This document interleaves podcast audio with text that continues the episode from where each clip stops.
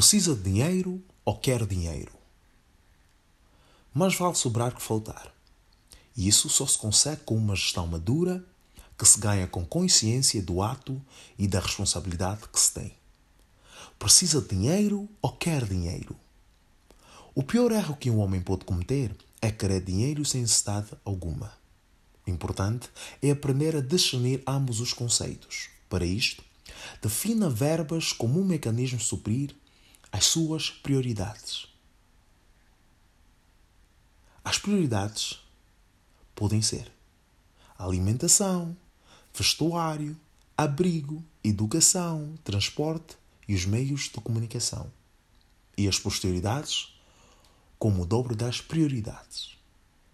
Muitos sentem estáveis, acumulando montantes sem gastar, o conduz à pobreza intelectual, pois, enquanto seres humanos, devemos ter o hábito de investir em nós com aquilo que possuímos.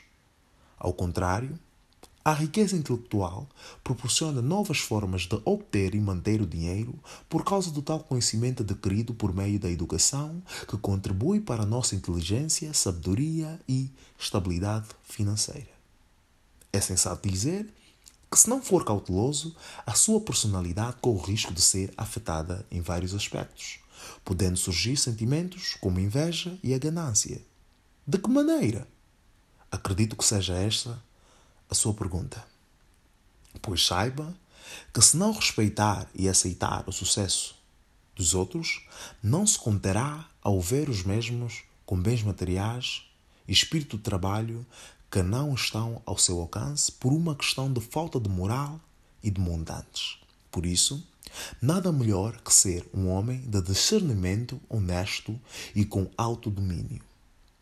Após a leitura da primeira lição sobre conceitos e conselhos no que diz respeito a precisar e querer dinheiro, está capacitado para receber mais sugestões de como se tornar empresário com dinheiro dos pais.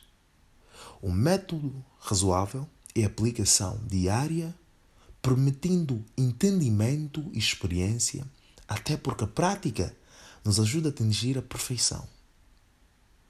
Mas lembre-se, só você terá certeza se há carência ou carência de dinheiro por sua parte, independentemente das prioridades.